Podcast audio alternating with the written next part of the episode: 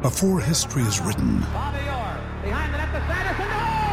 it's played. Before it's frozen in time, it's fought one shift at a time. Before it's etched in silver, it's carved in ice. What happens next will last forever. The Stanley Cup Final on ABC and ESPN Plus begins Saturday.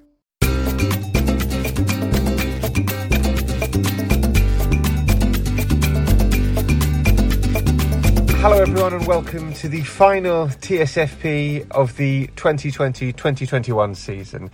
Sid, you look like a man who's just at the end of his tether. We're recording a little bit later than usual as well because it's been so busy. You've had so much to do at the end of the season. But we're here crawling over the line. We really are. I am anyway, I don't know about you. I'm like Atletico Madrid. Yeah, I'm very definitely on my knees. Who were crowned champions at the weekend, as I'm sure all of you already know, after their relatively dramatic 2-1 win at Valladolid. Real Madrid won their game, but it wasn't enough because Atleti did what they had to do. This is what happened on matchday 38, the final round of fixtures. Friday night saw Levante and Cadiz play out a 2-2 draw. Betis came from 2-0 down to beat Celta 3-2. Eibar lost 1-0 at home to Barca. Antoine Griezmann scoring the goal for Barca, who in the first half had an expected goal of zero. Wow. The XG was zero for Barca in the first half. Eibar were I bet that probably wasn't them doing the stats, though. They probably just looked at the team sheet, said, Messi's not there, just put a zero. Yes. Just write zero down. Yeah. Messi wasn't there, nor was Pedri. They were given permission to start their holidays early. Huesca 0, Valencia 0, a result that had huge ramifications at the bottom of the table. Had Huesca been able to find one goal, they would have stayed up, but they didn't. Osasuna 0, La Real 1, Madrid 2, Villarreal 1. Goals in the 87th and 92nd minutes from Real Madrid as they came from 1-0 behind to beat Villarreal and extend their unbeaten run to 18 games in La Liga. But it wasn't enough because Atleti also came from behind to beat Valladolid 2-1. Elche beat Atletic Club 2-0. To secure their place in the top flight. Sunday saw Granada and Getafe play out a 0-0 draw, and Sevilla beat Alaves 1-0, final game of the season. Sevilla 77 points, their highest points total ever in La Liga. So this is how it ended. The champions, Atletico Madrid. Champions League places, well, obviously Atletico Madrid, Real Madrid, Barcelona and Sevilla. The Europa League, Real Sociedad and Real Betis. And the Conference League, Villarreal, if they don't win the Europa League. If they win the Europa League, then they go into the Champions League. Relegated were Huesca, Valladolid and Eibar. I actually got some stats here. You know, we quite like stats. This is from Fran Martinez, I think, on Twitter. La Liga en Juego, is it called? La Liga en Datos or en Datos, something like that. Anyway, so these are all attributed to him, but there we go. So we had 380 games, 158 home wins, 114 draws, 108 away wins, and 953 goals scored. Top scorer, Lionel Messi, 30 goals. Top assist provider, Barry Aspas, with 13 goals. Most goals with the right foot, Luis Suarez. Most goals with the left foot, Leo Messi, I guess. Obviously, with 27. Most headed goals, Ante Budimir. Yeah, he's had a very good season, actually. Very good season. Yeah. Very strong end to the season. The player who scored the highest percentage of goals of their team, Quique Garcia, 41% of Eibar's goals. The player who's participated in the highest percentage of goals of his team scoring or assisting, Gerard Moreno. 50% of Villarreal's goals have either been scored or assisted by Gerard Moreno. The player who's given the most points to his team thanks to his goals, Luis Suarez with 21. That's correct. One of the few stats I did know, yeah. The team with the most goals, the top scoring team, Barcelona, 85. Yep. The lowest scoring team, Getafe, with 28. It's not a huge surprise that they're the lowest, but I didn't realise it was as low as 28. Wow. The most headed goal scored by a team, Madrid, 16. Yep. Makes sense. The fewest headed goal scored, Villarreal, with just 3. So there we go. And the most goals scored in the area, Barca and Madrid, 11. The team with the fewest goals scored outside the area, Cadiz, didn't score one goal from outside the penalty box all season. There we go. I can't claim to have figured out those stats myself. As we said, Fran Martinez on Twitter, thank you very much. Sydney, You were in Valladolid to witness what happened on the final day, to witness Atletico lift the league title for the second time under Diego Simeone. A remarkable, remarkable achievement. The first question we always tend to ask you, what was it like to be there? It was slightly different to the previous games because it was tense and it was on edge, but it didn't feel like it was driven, that kind of the sense of experience wasn't driven by the tension in quite the same way. I think partly because while we did have a scenario in which Atletico Madrid had to come from behind, and while when Valladolid scored you just thought, I don't believe this, it's actually happening, some of the tension was taken out, which with hindsight was foolish, was taken out by the fact that the result coming in from the other game was in their favour, so a lot had to go against them for them to not win the league, and also by the fact that they turned it around quite quickly. So the second half started and there's a run from Marcos Llorente which I think reactivates everyone. It kind of shakes the game up, and you get a brilliant goal from Correa, you get a goal from Suarez. I think there's still 20 minutes to go when he scores, maybe even 21, 22 minutes to go. Real Madrid are still losing 1-0. That said, with hindsight, we should probably have been a bit more tense than we really were, because, of course, Madrid score in the 88th minute. They then score again in the 92nd minute. And Sergio Guardiola misses a sitter. Well, maybe a sitter's a bit harsh, but misses a really good chance in the 90th minute. And actually, if that goes in, they score. Now, obviously, look, all of this, I'm telling this from my perspective. And my perspective is also coloured compared to the two previous games where it had been really tense against Osasuna and against Real Sociedad. Yes. But the fact that this time I was writing a live match report. Now, that increases the tension. For me. But it also increases the focus only on that game. And I must admit, I didn't know Real Madrid had got the second goal. Right. Well, you messaged us about 5 minutes to go. You messaged me and you said, well, this is really tense. And I said, well, no, it's not. Yeah, exactly. Losing. So it was tense, but it wasn't the focus of tension that had been before. And that's the thing. I suppose at that point I felt it was tense just because they might still lose it. But I thought their reaction was very good. And I actually think when we take a slight step back, we look at these last 3 or 4 games, and I actually think they've handled this reasonably well. For all the tension that we've seen, for all the fact that they conceded first against Osasuna, conceded first now in this game, conceded late against Real Sociedad, and suddenly we're on edge. I think emotionally they've dealt with this pretty well. Their first half of the season statistics were absolutely unbelievable. Fantastic. Wasn't it? 16 wins from the first 19 games. Then they had a little drop. But then I think, as you said, these last few matches, the run-in, they've been pretty strong, even though they've been shaky in terms of having to ride their luck a little bit. In terms of the performances, they've been quite strong. Yeah, I think obviously, look, there are lots of ways to pick up on and analyse Atletico Madrid's season. Obviously, the first one to do is look at it as a season as a whole, and they won the league. 2 points over Real Madrid. I think it's 7 over Barcelona. I might be wrong. And it's 9 over Sevilla. And as you've already said, that's the best Sevilla in history. So if you take it as a total, these are pretty good totals. They're only 1 point off the total that the league champions got last year and the league champions got the year before. So take it as a whole, this is still a pretty good season. Admittedly, last few years I've seen those numbers drop because, you know, we're a long way from those seasons where teams were getting 100 points. We're a long way from that. So, and I think that's partly because the league is more competitive, although it's also, of course, true that there's been weaknesses in Madrid and Barcelona that perhaps we didn't see 4 or 5 years ago. Then, as you say, if we split it up, you could say the second half of the season they've been just trying to hold on to that lead they had in the first half of the season and nearly lost it. But there's two answers to that. One is to say, yes, but you can only hold on to what you've had the ability to get in the first place. The second is to say that at some point some nervousness was inevitable. Also, as we said right the way back at Christmas, before it even happened, we were saying on this podcast repeatedly, there probably isn't a collapse coming, but there is definitely a slowdown in the rate of picking up points coming because this rate cannot be maintained. And you look at their second half of the season and take it in isolation. It's 19 games, 3 defeats. That's not that bad. You know, if you extrapolate that over a season, even I can do this maths, it's 6 defeats. Now, that's probably not enough to win a league, but it's not that far off. So if we're not assuming that the two halves of the season are exactly equal, that's not a bad half of a season. It's not quite good enough, but it's not a bad half of the season. The other thing is that they did eventually resist.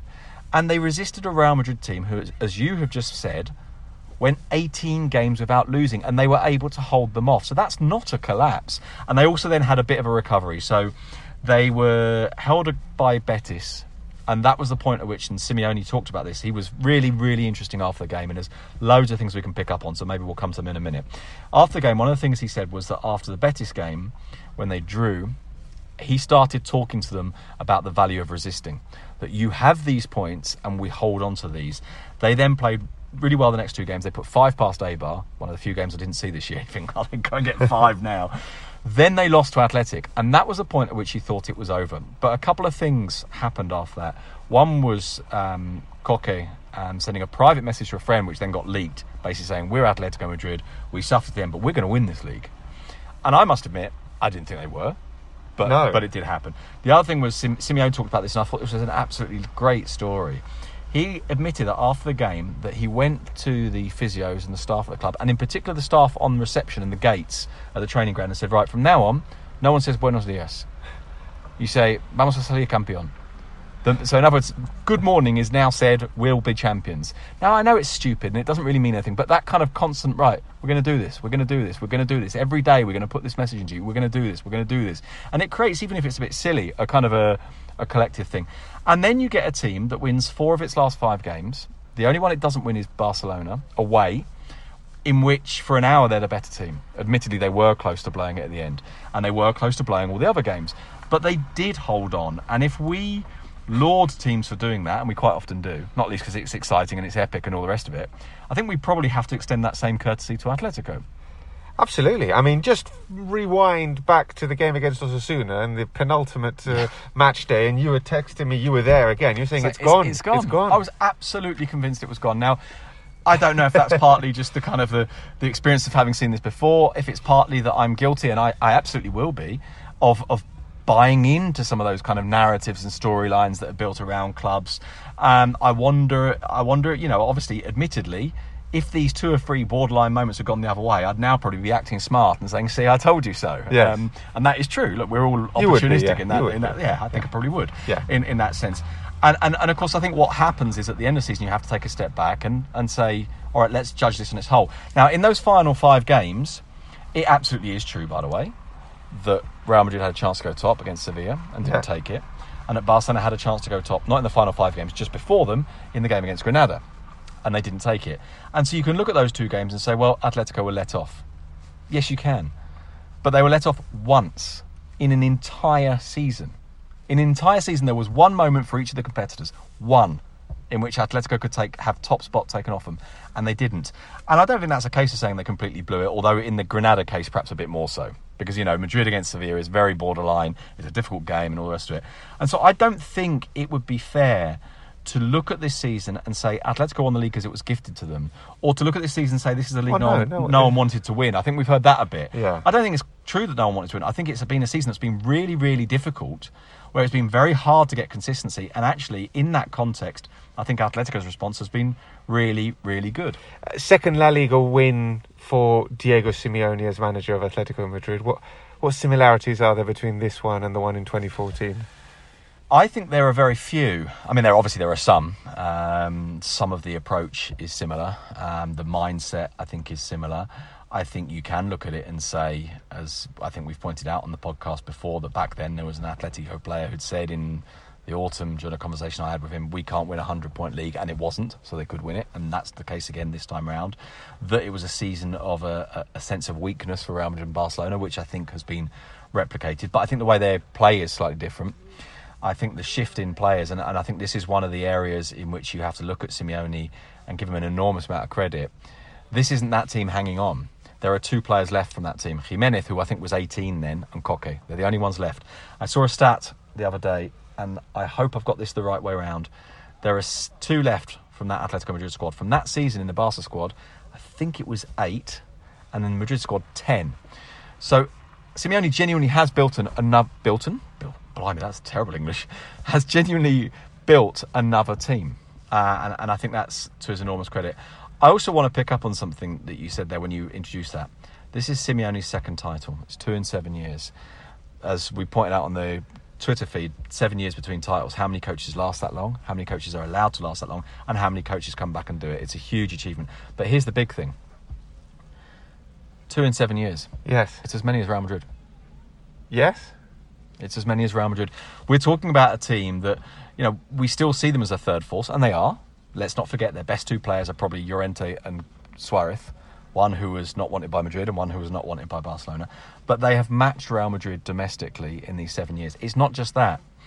And Simeone made this point after the game, and I quite like the way he expressed it. He said, look, we're getting closer, and I keep saying to him, we're getting closer to these guys. We can compete more, apart from Barcelona, because they're different, because Messi's still around, which I thought was quite a nice way of putting it.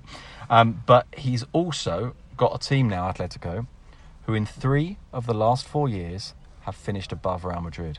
This isn't a one-off. This isn't a, crikey, that was a fluke season. Now, of course, there are fortunate elements that go into it, as there are, I think, in any league title, except those, you know, where one team wins it by 10 points and you know, just 2 or 3 of the Barcelona ones have been like that. They've just walked to the title.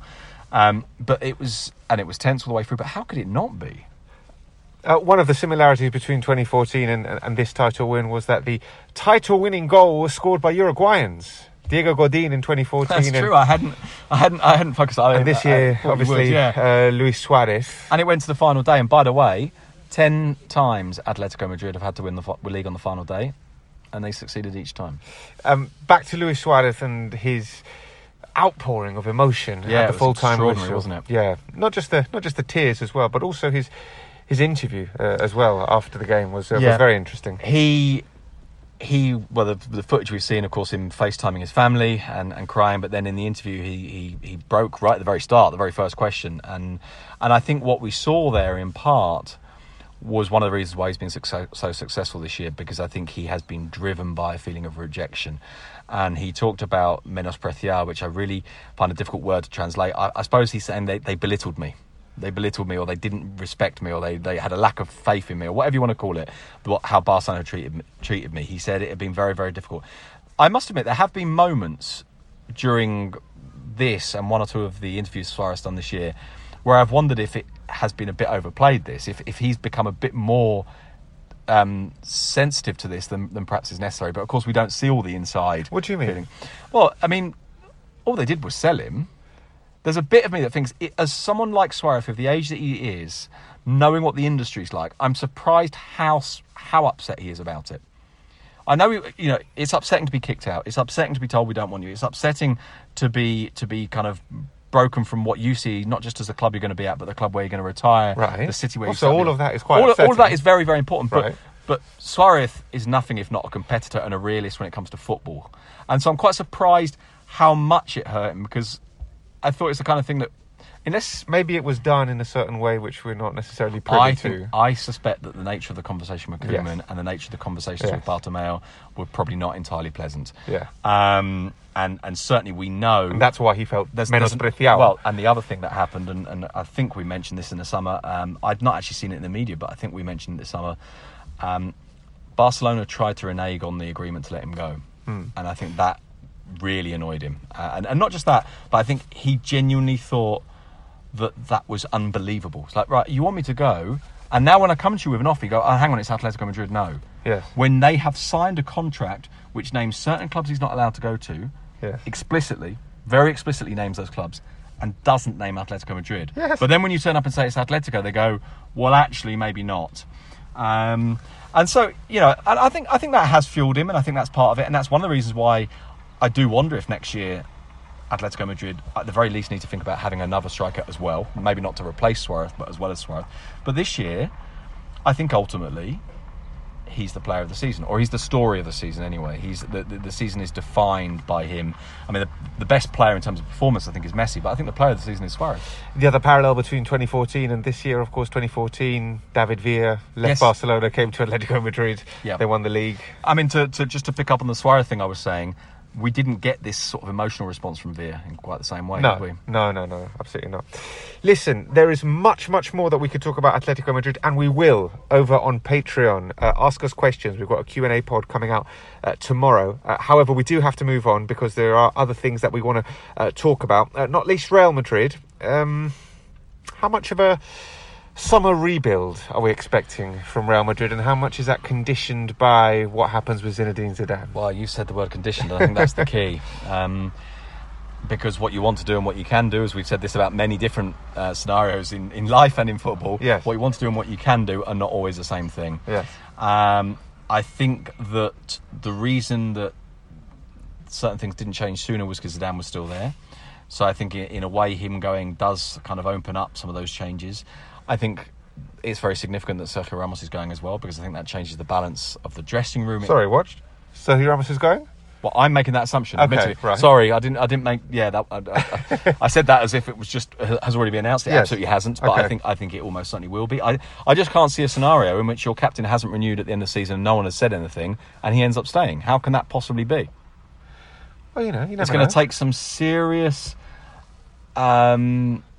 revisionism to try and pretend there wasn't a problem if he now stays. Okay. If you see what I mean. Which doesn't mean they can't, because plenty of clubs have done that before. Yeah. But I actually think Real Madrid, from a club point of view, want him out. I think they want to save on his salary. I think they would have loved to have had a transfer fee from him a year ago, for example, but didn't get one.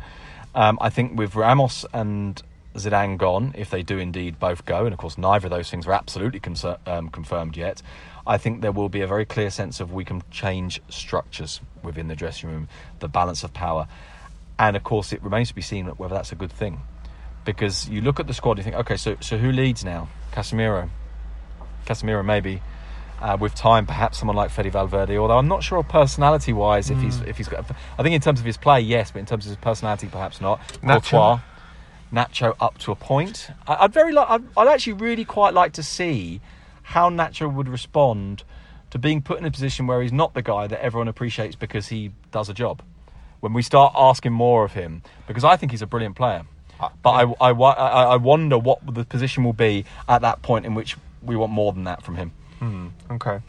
But your feeling is that Zidane goes then? I just don't. I think if you read between the lines, admittedly it is reading between the lines. I think, as I said on the podcast a week or so ago, from people who are not direct enough for me to be really, really confident, it's been communicated to me that there's been a decision made for a while now. And as I say, I'd very much like that to be harder and faster. Because if it was, of course, I would have written this as a piece of news rather than a speculative thing at this stage. I think so. Okay. I think so. Obviously, I've been living in Madrid here for the last 9 years, covering Real Madrid on a daily basis.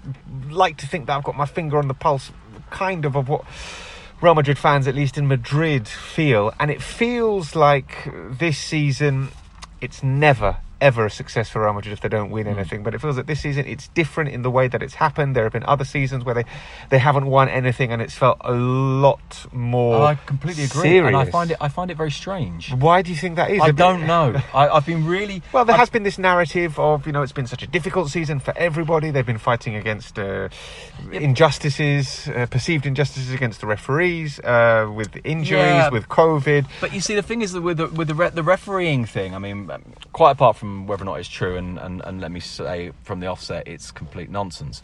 It's not to say there haven't been decisions go against them, but the idea that there's somehow, this is the key reason why all of this is happening. And for example, the Militao handball, I think we've made a huge amount out of what, in my opinion, was just not a massively, massively controversial handball, a massively controversial moment. But I don't think it was. I don't think it was the kind. No, that's not the controversy. The controversy is other handballs that look very similar that haven't been given. But yes. But what I mean is, I think so much was made of it. But the point I was going to make wasn't really that. The point was more that in previous seasons, when focus has been on the referees, it has, I think, expressed a disgust or a competitiveness or a desire to win the league. That this time, it's been more resignation than anger, hasn't it? It's and I think you're right. I found it very strange. I don't really know what it is. I don't know if it's a sense that, look, this is just the reality, and at some point we need to deal with it. And maybe not winning anything means we can now. I think they just felt that with this squad, this is all that we could have done. We couldn't have done much more with this squad. I don't think that's entirely true. I mean, for what it's worth, look, I don't think. Well, in Europe, I think it's true. I think they overachieved in Europe. I think that's right. And then, listen, you can't win the league every single year, but what you can do is you can compete for it, and that's what they've done. That's exactly the thing I was going to come to. I don't think you can ever say a league season is a failure if you've taken it to the final day. Which is kind of the message that Zidane was getting across. But I was surprised, but my surprise isn't so much that message, because I think that's justified, and I think it's even true. I think it's natural that a manager says that, but I also think it might even be true. What surprised me in a way was that everyone said, okay then. Because that doesn't normally happen here. Yeah. And And I don't know if it's maybe because it's Zidane and he is... Yeah, well, he is Zidane. I mean, that's it. I was trying to think of there isn't any other. He is Zidane. He's done everything that he's done. Everybody loves him, even those who, and this is, by the way, is true all the way through his time at Real Madrid as manager, even though that's those that doubt his managerial qualities. And bear in mind, this is a man that won 3 European Cups in a row. Yes. And a lot of people were still saying, is this guy a good manager? Yes. And he'd done something no one else had ever done. Yes. All right, there may or may not be serious changes at Real Madrid this summer. I think there has to be. The question is, how do you pay for it? Same question at Barcelona as well. Right. Whether there are going to be big changes, managerial changes, and if there are, how on earth do you pay for them? Now, this is different to the Real Madrid situation. Okay. And it's different to the Real Madrid situation because, as I've already said, they finished 7 points behind. They weren't competing to the final day. They weren't even competing on the penultimate day. They won the Copa del Rey. They did win the Copa del Rey, which in theory makes it a better season than Real Madrid's. But They were knocked out of Europe earlier. And, of course, they were, and this is where it is similar to Real Madrid, the parallels there. I've said lots of times on this podcast, I'm surprised how everyone accepted the idea that this was a transitional season. Yes, you have said that. How easily they accepted. Not necessarily that it was wrong to say that, but how easily it was accepted. And, of course, that transition will presumably be accelerated this summer, not least because Joan Laporta, the new president, said... we need to change things. You know, it's inconceivable the way we lost it. Was it inconceivable, the word he used? Unacceptable. Unacceptable, I think was it. Yeah. I think, anyway, whatever it was, he said they can't lose the league in this way. And I think that will accelerate now, and he said that there's an end of a cycle. But, all of that said, I listened to Ronald Koeman say, on Sunday, this squad can't do more. This squad isn't good enough to do more. Which, I mean, let's strip away the questions of whether that's a manager protecting himself, whether a manager should ever say that anyway. And I think I understand Koeman because I think he feels menos preciado. He feels that he hasn't been backed. He feels he hasn't been supported. And he feels he's taken on responsibility for the entire club that wasn't his responsibility. And I think he's right. I think that's true. Which isn't to say I think he's done a brilliant job. I think he's done a good job in certain elements and not so much in others. But I want to pick up on that particular thing. This squad is essentially saying this squad is not good enough to win the league, right? He then said in the same press conference, Atletico Madrid have a really good balanced squad. I don't agree. I'm not saying there's anything wrong with Atletico Madrid's squad. I think it is balanced. I think it's a very good squad. I think it's a strong squad. But I'm not having it that Barcelona are a weaker squad than Atletico Madrid. And I think this has been part of the problem. What we've accepted that this squad can't win the league. Yes, they can. And in fact, they got themselves in a position to have been able to win it. And then didn't with the Granada game and so on. And as I've already said, let's contextualise this in the whole season. But I'm sorry, I don't buy that. I think when Barcelona have played well this season, they are the best team in Spain. I think that was probably for 2 or 3 months this season, they were the best team in Spain. I think the quality of the squad...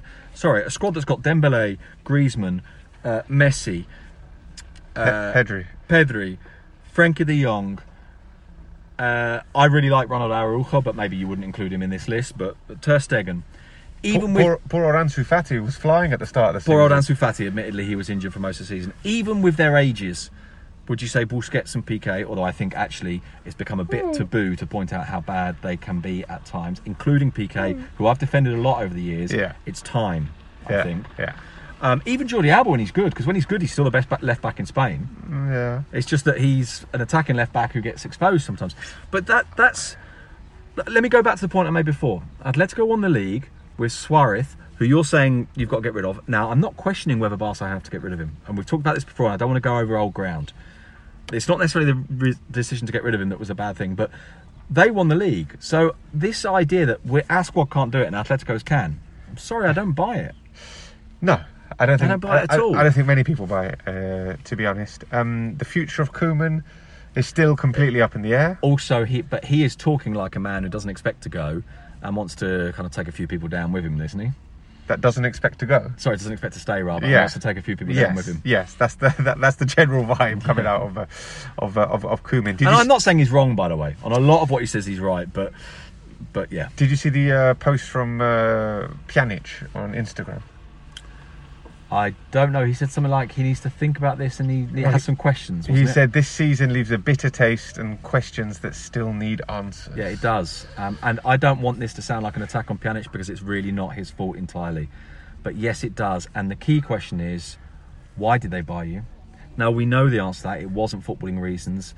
And I wrote a piece when he went there, and it doesn't matter that I wrote a piece, but just to make this point, in which I wrote, even if Pjanic turns out to be the greatest player in the world, even if he turns out to have a fantastic season and Artur goes there and plays rubbish, completely rubbish all year, this is still a disgraceful signing.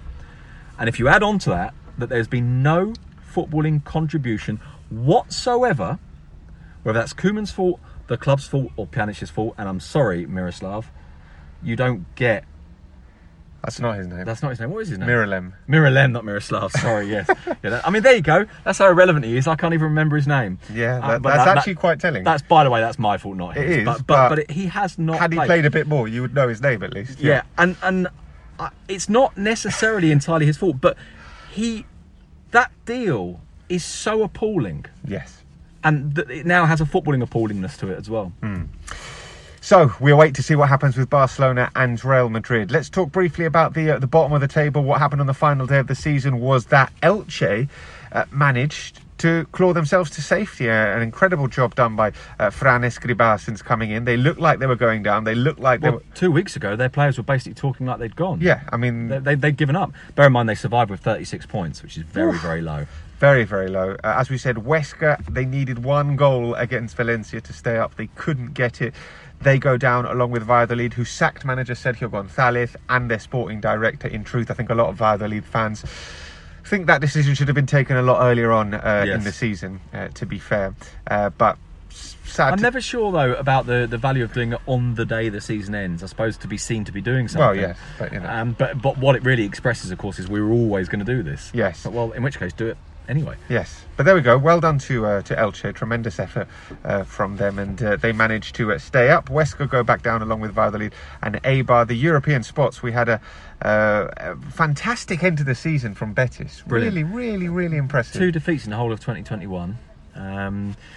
Pellegrini was saying himself after the game that around about Christmas time, we were conceding too many goals, but we straightened that out. We fixed one or two things. We talked about it. The competitiveness of the team since then has been brilliant. And they've been kind of low-profile brilliant all year. And this is where I hold up my hands and say I've not written about them, partly because it's never really felt like anything was happening until at the very end when it had, if you see what I mean. Yeah. They've I think, low-key played very, very good football for most of the season. Not always got the results that football should bring with it, but the back end of the season they've been very good indeed, and you know, we've seen a real recovery for Borja Iglesias, who'd had a pretty difficult time of it, and he said this himself. Yeah. And he's had a really big recovery. We've seen a very, very good season from Sergio Canales as well, who I think is a really nice footballer. And it's really quite exciting seeing them back in Europe. Well, see both teams from Seville in Europe is pretty fun, isn't it? Certainly is. Euro Betis back in the Europa League. Real Sociedad have had a fantastic season as well. I think they're brilliant, and I think Imanol's brilliant, and I think he was right this weekend when he said this feels like we were champions. He said, because those 4 are actually not reachable. So we're the first, if you like, of the other teams. Yeah. I'm not 100% sure that Sevilla are not entirely reachable, but I think what Real Sociedad have done this year, and the way they've done it, the way they play, the fact that they won the cup, albeit it's last year's cup, but they won the cup. I think they're a really nice team. We will, over at patreon.com/GSFP, we'll try and rustle up some end-of-season awards on Thursday, I think, on the bonus podcast, which is something we usually try and sort of half-heartedly do at the end of every season, but we'll try and spend a bit more time on it this week. So, just to let you know that, as ever, the Monday pod, comes to a close with the end of the season, but we keep the content going throughout the summer at patreon.com/TSFP. So why don't you come and join us, because it's going to be a huge summer in terms of movements in La Liga. It's going to be very interesting to see what happens with Real Madrid and Barcelona. We've also got the European Championships as well, which is going to be very interesting. We've got the Spain squad to discuss in just a second. We've also got the playoffs coming up as well. Who's going to be joining Espanyol and Mallorca in the Primera División from the Segunda? There are 9 games in the Segunda tonight, with 5 teams, Leganés, Almería, Girona, Sporting and Rayo, battling for 4 playoff spots. Vamos Rayo, if they win their 2 games, they're in. So let's see. Talking of playoffs, congratulations to Real Sociedad B, managed by Xabi Alonso, Ibiza, Burgos and Amorebieta, who have been promoted to the Segunda División, all back in professional football. Amorebieta has a population of 19,000. Yeah. I mean, you could pretty much get the whole town in their podmobile. Yeah, a bit of a squeeze. Away day to Ibiza, I think, next season. The Venga bus is coming. So yes, congratulations to all of those teams, and we look forward to covering them in the Segunda División next season. The Spain squad, as if we didn't have enough to talk about on today's... It's mad, isn't it? It's really difficult to keep up with all of this. On today's podcast, but the Spain squad for Euro 2020, Euro 2021 was announced today by Luis Enrique with some high-profile absentees. So the squad is as follows. Unai Simón, David De Gea, Robert Sanchez, the goalkeepers, Gaia, Jordi Alba, Pau Torres, Laporte, Eric Garcia, Diego Llorente, César Azpilicueta, Marcos Llorente are the defenders. Busquets, Rodri, Pedri, Thiago, Koke, Fabian are the midfielders. Dani Olmo, Oyarzabal, Morata, Gerard Moreno, Ferran Torres, Adama Traore and Pablo Sarabia are the forwards. So missing from this are, you might have heard, you might have recognised, Sergio Ramos isn't going to be there. Of course, he's barely played since January. He is the captain, though. He's not there. Neither is Nacho Fernandez, who many people, myself included, were absolutely convinced should be going. Jesus Navas, Sergio Canales, Mikel Merino, and Barry Aspas. We're trying to get the hashtag trending justice for Barry, because he really should be there as well. You've been busy with other stuff, so you haven't really had time to digest this. I've been digesting it sort of before we started. I was looking at the list just before you arrived, and I looked at the list and right, how do I say this politely? Remember, if you swear, we don't go out on Indian iTunes. No, I wasn't going to swear, but I was looking at the list and I did think, that's not a team that wins the European Championships. Yeah, that's the honest answer. Now, in defence of Luis Enrique, I don't know if it's necessarily missing players where you would go, oh, well, now it does win the European Championships. I think so. I think that might be, let's start with the fundamental kind of raw material question. I don't think you look at that and go, well, if only he'd taken so-and-so, they'd win this. But I think there are some very interesting absentees. Let's start with the one that everybody's talking about, which is Ramos. That's the one I think's almost least of a debate, because as Ramos himself has said since, he's just not fit.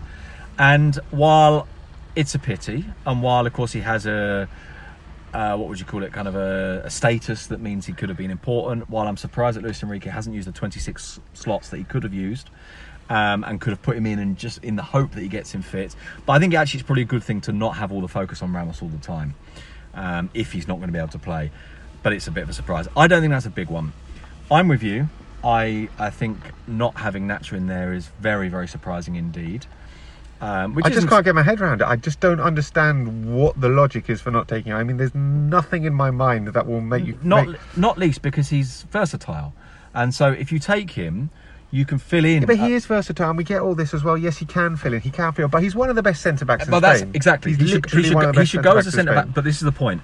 What I mean by this is there are two options for him to go. One is you go because you think he's a great centre-back. Yes. The other is you go because you've got a limited squad. Yes. Even though you haven't used all 26 places. You go, why not have a player who, if I have a problem, can get me out of a hole in two or three positions? Now, admittedly, you might argue that's partly been fulfilled by the surprising inclusion of César Azpilicueta. Now, I say surprising...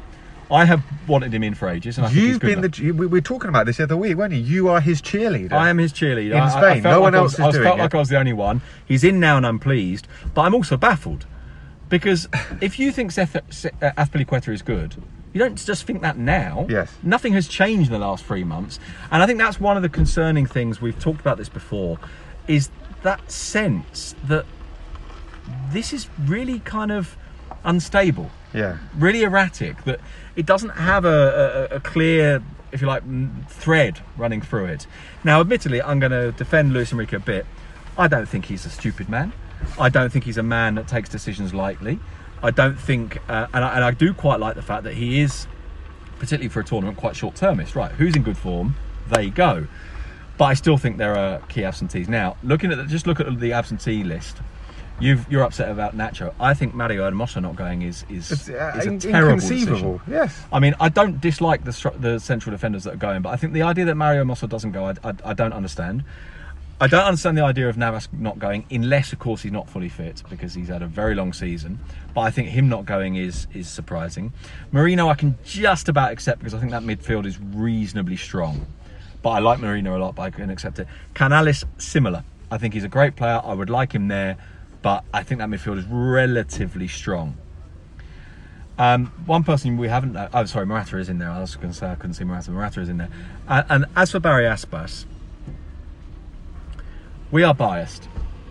We are very much... Yeah, but Barry Aspas biased because he's so good. Exactly. You know, we're not biased... We're not biased because he's our mate. Let's make this clear. We'd love Barry to be our mate, but we're not pretending Barry is our mate. He's not. I think that decision is just all sorts of baffling. Yeah. Now... The one thing I've wondered about Aspas is, does Luis Enrique look at him and think, I don't know if he's my centre-forward, my wide man on the right, or my wide man on the left, and therefore he doesn't fit into my structure. I don't know if maybe Luis Enrique looks at him and thinks, this is a brilliant player, but he's a brilliant player at a team where he does the Messi role, and everyone else fits around him, and everyone else moves when he moves, and reacts to him, and everything has to rely on him, and he has to be the central piece. And for the Spanish national team, I don't think he's good enough, or I don't want that to be the case. I don't know if Luis Enrique thinks that. I think there would be something in that that would feel semi-rational. But it's just not. It doesn't make any sense. And every time he goes with Spain, he plays well. I think he's got six goals and six assists in 18 appearances. He loves playing for Spain. This is not someone who's ever shown any kind of... He's not a player who's problematic. He's problematic on the pitch because he's a lunatic, but he's not problematic off the pitch particularly. Yeah. He's not a difficult character in that sense. I find it difficult to understand, and I'm very conscious that it's easy to talk about people who aren't in the squad, but you've got to pick a number, and so who are you taking out? Well, show me that list again, because Adama Traoré goes ahead of Aspas. Pablo Sarabia goes ahead of Aspas. I'm sorry, no. Basically. No. Eric Garcia ahead of Nacho. No. Not having that. Anyway, it doesn't matter what we think. And also, there's a broader question here about Laporte. Now, I don't necessarily have a problem with having someone who's taken a Spanish passport to play for the national team, but I do think it's potentially problematic within the squad. I genuinely think that Diego Costa going to the 2014 World Cup was a problem and was maybe part of the beginning of the end. Yeah? Because of the symbolism of it, because of the idea of it. I think there's a big difference between a player who has developed a country, grown up in a country, taken that on, and a player who has sort of looked around and thought, I could get in that team. Okay, well, that's the Spain squad. We will still be watching the Spain matches. Oh, we will, of course we will. Well, I'm going to have to cover them for work. So. You're going to be there. Yeah. So we'll keep you up to date over on Patreon. I just want to paint a picture of the scene where we're recording, because we're recording in a car park, but it's not our usual car park. Yeah, it's a different car park. It's much nicer. There's a boy playing football. It's a car park within one of the city of Madrid's biggest parks, and it's overlooking a dirt football pitch. There is a football goal with no net. There is a young boy about 8 or 9 playing football with his dad in the late sort of early summer sunshine, and it's quite an idyllic setting for a Spanish football podcast. It's very Spanish, the way the dust is kind of coming up every time they kick the ball. Yes, so there we go. That's where we are. And this is where we're going to be, as I said, for the rest of the summer, because we're going to be in this very park. I'll stay here. I'll stay here for the next 3 months, Sid, if that's what I have to do to get the content out for our patrons. As it is the final Monday podcast of the season, we've got some prizes to give away, okay? Our friends at Real Betis have given us, wait for it, a signed Joaquin shirt. You must be Joaquin. I genuinely said to Al, can we keep it? I know, I tell you what. Thing is, if we kept it, what would we do? We'd just rotate it. We'd have to sort of sellotape it on the back of the Podmobile and just all sit there and stare at it. We decided we're not going to do that. We're going to give it away to one lucky TSFP listener. And it's a brilliant prize. It's fantastic. And also, we've got a second prize as well. Our friends at Sock Council have given us a pair of their Spain 1994 World Cup inspired Luis Enrique socks. And those socks are almost as wacky as the list of players you come up with. Yes. So you're in good... I was going to say your feet will be in good hands. That doesn't mean... So, anyway, here is the... competition if you read question. The pathologist, they might be. Yes. Yeah. Here is the competition question. Okay, listen up, because it's slightly cryptic, but if you know, you know. Okay, here we go. Which sport has Joaquin famously never played in his life, Julio? Love it. Which sport question. Has Joaquin famously never played in his life, Julio? Like I said, slightly cryptic, but if you know, you know. You can send us your answer in the following ways. By tweeting us using the hashtag TSFPgiveaway. Please use that hashtag or we might miss your tweet. So it needs to have that hashtag. Send us a message on Facebook or Instagram or Patreon if you're a patron. We'll pick two winners from all entrants at random and contact you for your details. You have until this Friday night at midnight Spanish time to enter. Good luck. We're also giving away an extra pair of the socks on Twitter. So if you'd like to enter there, you can do that as well. Sid, that's it for another season. Wow. Our 8th season doing this podcast. We basically are the Simeone era. More or less. More or less. I think Diego should be thanking us, or should we be thanking him? I think it would be rather presumptuous to think that Simeone should thank us, so maybe we should thank him. Well, we should. We actually should, because now we've got this big three, and before him we didn't have this big three. And you know, I think that sometimes the demands made on Atletico Madrid to be part of the big three perhaps overlook what a monumental achievement it is to have turned two into three like this. It is an unbelievable achievement. When he came, they were 10th in the table. They'd just been knocked out of the Copa del Rey by I can't remember who. Albacete, I think. Albacete, and you know it was disastrous. And here we are. Partido a partido. Podcast a podcast. Podcast a podcast. 10 years later, and here we are, still in a car park, still talking rubbish about Spanish football. Thank you guys for sticking with us throughout the whole season. It's been very much appreciated. Like I said, we'll be back at the start of next season here on the Monday podcast feed. If you'd like to keep up with everything that goes on in Spain between now and then, please come and join us at Patreon, because we're going to be doing loads of content there throughout the summer. If not, don't worry. We'll speak to you in a few months. Adios. Thank you. Cheerio.